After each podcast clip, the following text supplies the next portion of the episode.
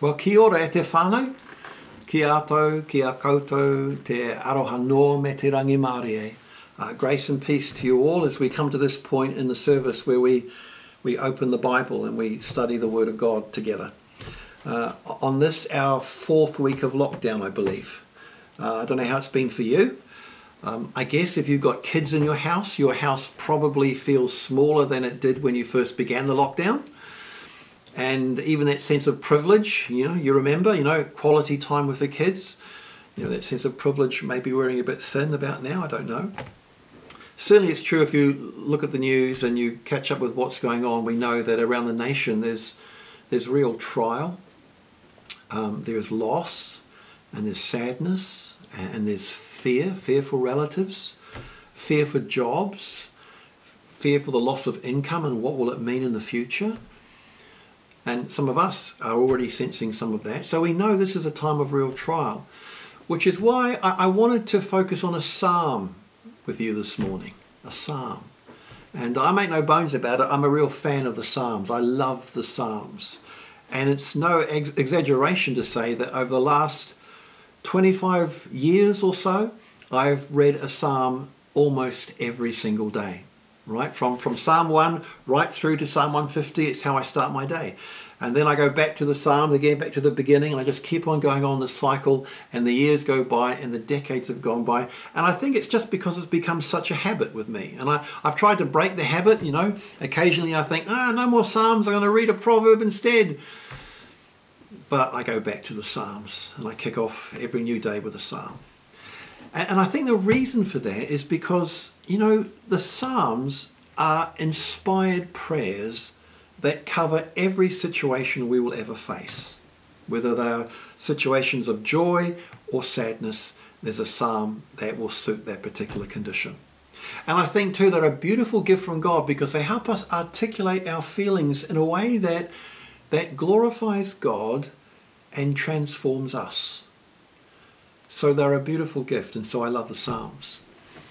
Also, I don't know whether you've noticed, but on many of the Psalms you have you have little introductory phrases, don't you, or little little snippets that tell you the occasion that the psalm wants to be sung on, or tells you something about the, the psalmist and what they were going through at the time they composed the psalm.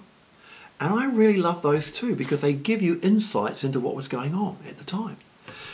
And this is especially true, I think, in Psalm 34, which is the psalm I want to focus on this morning. Psalm 34. You might like to turn to it. Don't read it yet. But I want to just start with that little introductory snippet, which goes something like this. This is what it says it says, Of David, when he pretended to be insane before Abimelech, who drove him away and he left. I think what an interesting introduction. And the first time I ever read this, I remember thinking, what is going on with David? What's happening? It sounds so extreme. And it is extreme, actually. And this morning, I think it's worth unpacking it a bit and finding out what was going on behind this phrase. Because I think that will shed light onto the psalm itself and It'll help us as we face the pressures and trials and uncertainty that are going on around us at this time. I believe that. So that's where I want to go. I hope it's okay. That's what I want us to do. So, so if you want to know what was going on in this little introductory snippet, you've really got to go way, way back to 1 Samuel 16. And that's when David is first introduced to us. You know, know him, David, very famous character in the Old Testament. You'll probably know his story as well as I do. Um, David, youngest son in a large family, um, somewhat despised by the others, uh, looked over, put aside, relegated to being a shepherd out in the fields uh, in an obscure town in Israel. But in 1 Samuel 16, the, the national prophet Samuel comes to his town and eventually finds David and, and, and anoints him to be the next king of Israel which is right out of the blue because there's no connection between David and the present king Saul or his family. There's no connection at all. David's got about as much chance of becoming king of Israel as I do of becoming king of England. You know, there's no there's no connection. But he's anointed king. And at that moment, it says, it says, the Spirit of the Lord came upon David from that day forward. And, and really, it's true. It's like everything from that moment seems to change around David. And he's somehow propelled forward into the halls of power. And that starts happening very soon after because David is, is summoned to King Saul's palace um, because Saul is going through these terrible seizures, has these strange turns, and the only way to calm King Saul down is for someone to play the harp, and that calms him down. And somebody in the palace must have thought, "Who can I get to play the harp? Ah, I know a guy in Bethlehem, uh, David. That's his name. He can play the harp. We'll bring him in." And so David is brought into the palace uh, and experiences the palace for the first time. The next chapter it goes forward even further because in chapter 17, David faces the giant Philistine Goliath. You know the story. And miraculously, astonishingly, David takes him down, kills him. And it's at that point that David is catapulted into stardom, really. He becomes the most popular guy in Israel, saves the nation. And uh, people sing songs about him. The girls are, are dancing and singing songs. They go like, no, Saul has slain his thousands and David his tens of thousands. He's now more popular than Saul, just like that. And uh, it just continues to grow. The next chapter, Saul's son, Jonathan, becomes David's best friend and heaps expensive gifts on him. David becomes a general in Saul's army. And then, to cap it off, Saul gives him his daughter to marry. And so, in the space of a, of a few crowded chapters, David is taken from being a, an obscure shepherd in an obscure town to becoming, well, within an inch of the throne of Israel. It's incredible, part of one of the most powerful families in the land. And I'm sure if you come to David at that moment, if you've been able to walk up alongside him and say, David, David, um, Samuel anointed you to be Israel's next king. Uh, How's it all panning out for you then? I think David, in all humility, would, would have turned to you and said, Well, uh, it's incredible. God has just opened door after door. He's just pushed me through. And now I, I'm within a step of the throne. I think it's going pretty well. I think that's what David would have had to have said. Which is astonishing because within the next day or two, it's like everything, like a house of cards, it just all collapses dramatically. Because we read that King Saul is very insecure, sees David as a threat, lashes out at him, rounds up his soldiers, and, and goes after David to destroy him. And so David has to get up at night, uh, jump out of his bedroom window, and he panics. He just takes off into the dark on his own, just runs away. So a few hours before he's the most popular guy in Israel, now he's on the run for his life. And he does run. He, he runs across the border into enemy territory. And uh, he comes to a Philistine town. And, and, and it's at this point that we get to the moment when David composes Psalm 34. So it's a, it's a good thing to just read exactly what, what, what it says uh, when David gets to this town. It's in 1 Samuel uh, 21 and it says in verse 10, it says this That day David fled from Saul and went to Achish, king of Gath. But the servants of Achish said to him, Isn't this David, the king of the land? Isn't he the one they sing about in their dances? Saul has slain his thousands and David his tens of thousands. David took these words to heart and was very much afraid of Achish, king of Gath. So he pretended to be insane in their presence. And while he was in their hands, he acted like a madman, making marks on the doors of the gate and letting saliva run down his beard. He's pretending to be insane, rolling in the dirt. It goes on to say that Achish basically says, Get this guy out of here. They throw David out. David takes off. And then it says in the next verse David left Gath and escaped to the cave of Adullam. The cave of Adullam is, is a hill way outside of town in a desolate place full of caves, and that's where David runs and hides. And um, And you've got to take a pause and, and ponder the scale of David's fall, don't you? Because he's, he's fallen such a long way. I mean, Samuel had anointed him to be king. Everything seems to fall into place. He's within an inch of seeing God's calling fulfilled on him and becoming king. And then suddenly it's all just ripped away, just taken away from him. Everything collapses. It's like a Shakespearean tragedy. And now here he is on his own, without a friend, in a cave, on the run, having pretended to be mad and dribbling down his beard. It's a, it's a huge fall, isn't it?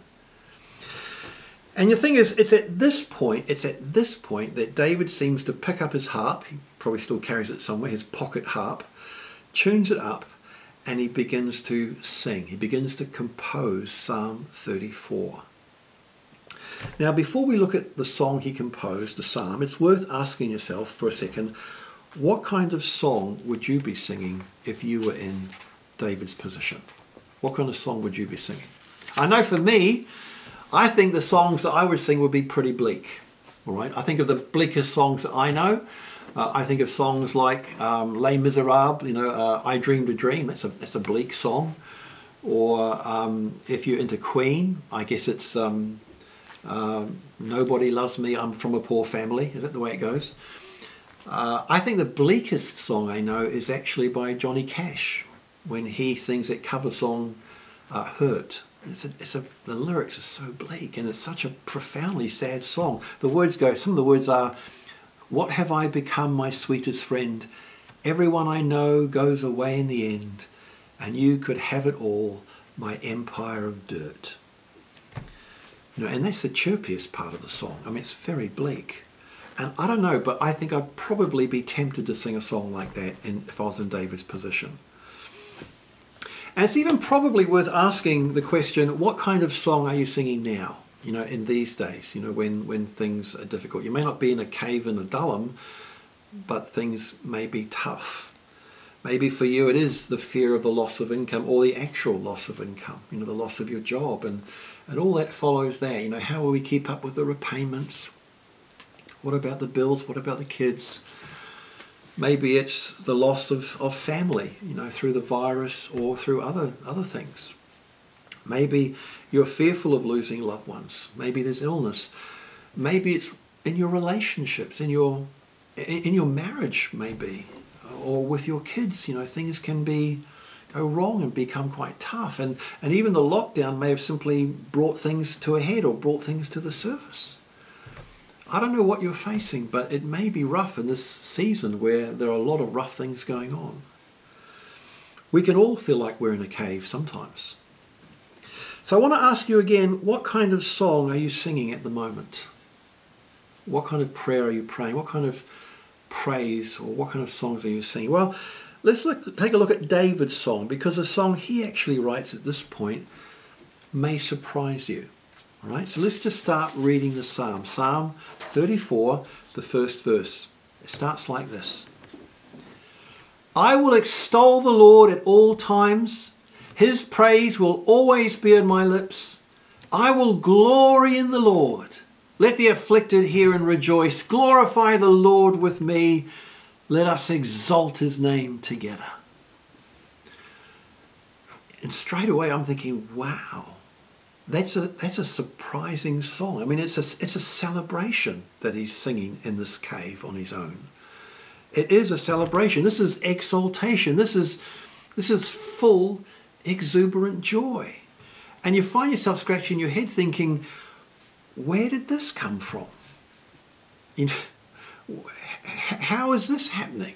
He shouldn't be singing a song like this. Where did it come from? I mean, he's lost everything. He's lost friends, family, reputation, freedom, maybe even a sense of calling. You know, God, you were, you were calling me to be king. I was right near the throne. Now it's been taken away. Where are you, Lord? He's lost everything. And yet here we see celebration and it's full on. And you've got to ask yourself, don't you, how can this be? Where does this celebration come from? And of course, as you look further on, the rest of the psalm unpacks it further. And actually, you'll see there are, there are lots of things that fuel this kind of celebration in David. Now, I just want to mention to you three, all right, for the sake of time, that there are three obvious things here in the psalm that I think fuel godly joy and celebration even in the midst of trial and darkness. Three things. The first thing is this, all right? First thing is this. David celebrated because David believed absolutely that our God is a God who hears us when we cry to him and acts and answers. He hears and he answers. And you can see that throughout the Psalms. So looking at verse 4, it says this it says, I sought the Lord and he answered me. Verse 6, this poor man called and the Lord heard him. Verse 15, the eyes of the Lord are on the righteous and his ears are attentive to their cry. Verse 17, the righteous cry out and the Lord hears them. So you can see here that David is absolutely convinced, even when he's alone, even when he's lost everything, locked down in a cave, that when he cries out, God hears him and God answers him. And, uh, and this is really important in understanding David because you'll see this again and again throughout all of his Psalms. This refrain I sought, I cried out, God hears me. God hears me. The fundamental nature of our relationship with God, you see, is that He hears and answers us when we pray. And let me tell you, as God's people, we need to take this on board for ourselves at this time. It's a, it's a fundamental nature of our relationship. It's as fundamental, really, as a parent responding to the cry of their young child. You know, as parents, many of you will know that, that sound, you know, in the middle of the night, that baby cry you, you know, you can put your head under the blankets and try and ignore it, but you can't for long, can you? You can't unhear it. And eventually you get up and you respond to it because, because it's fundamental to our relationship. And uh, we have to respond. And uh, that's what's being seen here in the psalm. We, we cry out and he must hear us. And uh, it's assumed also in the New Testament as well. So Jesus says you know, directly in, uh, in, in, Matthew 7, he says, he says, Look, if you, though you are evil, know how to give good gifts to your children, how much more will your Father in heaven give good gifts to those who ask him? Right, that's the heart of the Father behind this. It's what he does. He hears us when we cry to him. John 16, Jesus says, Ask and you will receive, that your joy will be full. He hears, he answers when we cry to him. David understood that. And at times like we're facing now, we need to come back to this absolute truth of Scripture. And I'll be honest with you, I, am pleased to say that I've been a Christian since I was a teenager. 40 years. And in 40 years, I can honestly say that God has never failed me. That I have cried out to him and he has always heard me and he has answered me. Now, it may not be the way that I always expect, but there's always an answer. And that's 40 year testimony right there, and it's true. And I praise God for that. And we can celebrate that as David did. Even in the cave of Adullam we might be sitting in now, all right, we can celebrate that truth. We cry out, He must hear us. He will hear us. That's the first thing, right? He will never fail to hear us and answer us. That's number one. Number two, secondly, David can celebrate because God, by definition, is one who is near us. All right, he, he hears us, number one, but he is also near us. He is near us. Look at the seventh verse of, of Psalm 34. It says, it says, The angel of the Lord encamps around those who fear him. Now, the scholars will tell you that that phrase, angel of the Lord, actually refers to God himself. They are often interchangeable in Scripture. So, what we're really reading here is that God himself encamps around those who fear him. Right? God is very close. God is encamping around David in this cave. Beautiful. So he is near. Verse 18 as well, it says this The Lord is close to the brokenhearted. And that's beautiful. All right? When we are brokenhearted, that, that is when God is especially close. It's almost like the more brokenhearted you are, the nearer He is. Uh, and that's a beautiful thought. And the thing is, if, if that is true in the Old Covenant, in, in David's day, that God is near, how much more can we expect that to be true under the New Covenant? All right? Because, of course, under the New Covenant, the Spirit of God, who is God Himself, comes to live within us. And you can't get closer than that. All right, so if you're a Christian this morning, God is within you. I mean, we are born again by the Spirit. 1 Corinthians 2 says, We have received the Spirit, who is from God. Galatians 4 6 says, Because you are his sons, God sent the Spirit of his Son into our hearts.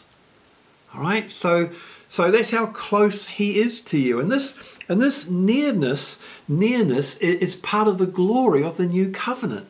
Right? So it doesn't matter how much of a, a, how dark the cave is around you or how isolated you feel, God is closer to you now than your very breath. Hallelujah. You see, back under the old covenant in David's day, it says, the Spirit of the Lord came powerfully upon David. But listen, under the new covenant, the Spirit comes within us by His grace as well as upon us. So, hallelujah. Thank you, Lord Jesus. That's worth celebrating. He is near. He is near. Hallelujah. That's the second thing. And this brings me to the third source that fuels David's celebration, right? Even in the toughest times. And it's this, all right? Knowing God hears and answers us is, is wonderful. Knowing that He's near us is fantastic. But more than that, even, David knows this God's heart is for us to experience his nearness and experience his presence and experience his love firsthand. Look at verse 8 of chapter of Psalm 34 says this it says taste and see that the Lord is good. It's, it's a beautiful phrase taste and see. Right? It's, it's an invitation to experience. It's an invitation to sit down and eat, to receive and eat. You know, my favorite dessert is still a pav. You know, pavlova, love a good pavlova. Listen, knowing I have a pavlova in the house is, is good news. That's one thing. But sitting down and tasting it, well, that's of a different order. That's wonderful. Yeah? Smelling a roast leg of lamb in the oven, even the smell makes me feel wonderful. But let me tell you, sitting down and actually tasting it, that is bliss.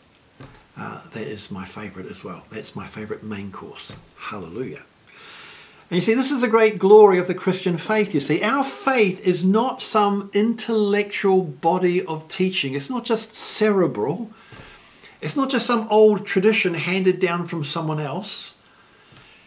It's not just the power of positive thinking. No, no, no. The, the Christian faith is experiential. All right? It's experiential. And, uh, and, and Paul in the New Testament understands this too and, and often talks about it. So, so he says this He says, you know, knowing God is near to us by the Spirit is a glorious truth, as we've said. But actually, for Paul, that's not enough still. He goes on to say in Ephesians 5, he says, Be being filled with the Spirit. In other words, be filled to overflowing with the Spirit. Allow the Spirit to come upon you, fill you from within, and overflow you. And he goes on to say this he says, Speaking to one another with psalms, hymns, and songs from the Spirit, sing and make music from your heart to the Lord. In other words, Engage with the Spirit as you worship Him, as you worship God. Taste and see that the Lord is good. And that's what Paul is eager for us to do. It's allowing the Spirit to testify with yours that you are God's child. That's, that's Romans 8 16. Allow the Spirit to testify, to meet with your spirit and affirm and say to you again and again, You are my child. That's what that verse means. Or Romans 5 5, it says, allow God's love to be poured out into our hearts through the Holy Spirit. In other words, allow God to fill you with His love and, and to stir your love for God. That's tasting and seeing. That's more than just, I know. No, that's tasting and seeing. That's engaging with God. And you see, this is the quality of the relationship we can enjoy with our Father wherever we are. David knew something of that in his day but let me tell you, we can know it in its fullness in ours because we have the Spirit within us. We have access to more and more of His Spirit. Hallelujah. So let's make it a priority at this time to draw near to His presence, pressing into worship. Guard that time. Pursue Him. Enjoy the life that comes from the gift of this relationship. Hallelujah. Taste and see that the Lord is good oh, tasting and seeing is, is, is more than simply to know. You know, as I think about this lockdown, the last few weeks of this lockdown, I, you know, I think, you know, for me, the hardest thing, the hardest thing, I've, I've had no hardship actually, but, but when I think about the hardest thing I've had to endure, you know, for me personally, you know what, what it is? For me, it's the hardship of not being and cuddling my grandkids. It, it really is. Uh, it's become a, it's a bit of an ache actually. Um, it's funny when we were told that we might go from a level four lockdown to level three, and, and they've been talking about that the last few days. You know, my thought uh, when, when I heard about level three, it, my thought well wasn't what will this mean for the nation. My first question to Julie was, does this does this mean we can see the kids? because that's what I wanted to do. Because you see, to know that they are my grandkids or I'm their grandfather on paper is one thing. But to be with them and to hold them as they wriggle around in my arms and to enjoy their love and to love them and to enjoy their vitality is, is beautiful. Um, and, and nothing beats that. And that's kind of what we're talking about here with tasting and seeing. It's sitting down and eating. And I guess what I'm saying to you this morning is listen, don't allow your love for God or his love for you to be on paper only. All right? You may know the chapter and verse, but don't let it remain there. No, Jesus died that you might experience his love and enjoy it to its fullness, and that you might gain strength from his love. That's what he died to give you. Taste and see that the Lord is good. It causes David to sing even in the Old Covenant. I will extol the Lord at all times. His praise will always be on my lips. I will glory in the Lord. Let the afflicted hear and rejoice. This is what's fueling David's joy. David is convinced God hears, God is near, and God's invitation is for me to taste and see that He is good. Hallelujah. so just as we close now and and come in to just pray for a moment, look just for a moment wherever you are. Look, you might be on your own or you may be with a group of others. I want to just encourage you to maybe just forget about the other person if they're in the room. Just shut your eyes. I, I kind of dare you to really shut your eyes and listen. Number one, God hears you when you cry out to him. Number two, he is near you right now. Number three, his invitation to you is to taste and see that he is good. Allow his spirit to rest upon you. Allow his spirit to fill you to overflowing, to stir you to love, to testify with your spirit that you are his child, to overflow you with his love. Let's just do that and allow Him to strengthen you for the days and the weeks ahead. And even as you're before Him, assert in your heart, come to Him and say, God, I, I want to I want to change my course and lean into you and to taste and see, to cry out knowing you hear, taste and see, and enjoy your nearness. Let's just pray where we are, shall we? Just pray where we are. Father, we thank you so much for this relationship that you have crafted for us whereby we can cry out to you and know that we're heard and that you will answer, whereby we can know your nearness to us in whatever cave we may be sitting, whereby we can enjoy the invitation to taste and see to be filled with your spirit and, and aware of your love and know that you are good. Lord, we, we set our course to lean into you and say, Lord, for our part, we want our lives to be full of what it means to be tasting and seeing that you are good. So, Lord, we commit our lives to you now. We say, Lord, please continue to breathe upon us. Continue, Lord, to lead us in this beautiful relationship of intimacy and celebration. In Jesus' name. In Jesus' name. Amen. Amen. Praise God. We're about to finish with the final song, and, and as the song is played, you might want to join in or just listen. But as you do, just try and stay for a while longer in that sense where the Spirit is upon you, tasting and seeing that God is good. And let's look forward to the future with great expectation and faith, knowing that God is at work in us and answering our cries, and that He will bring us through into a broad place of His onward blessing. So God bless you guys and have a great day, and we'll see you back here again uh, next Sunday at uh, half past ten. God bless and goodbye.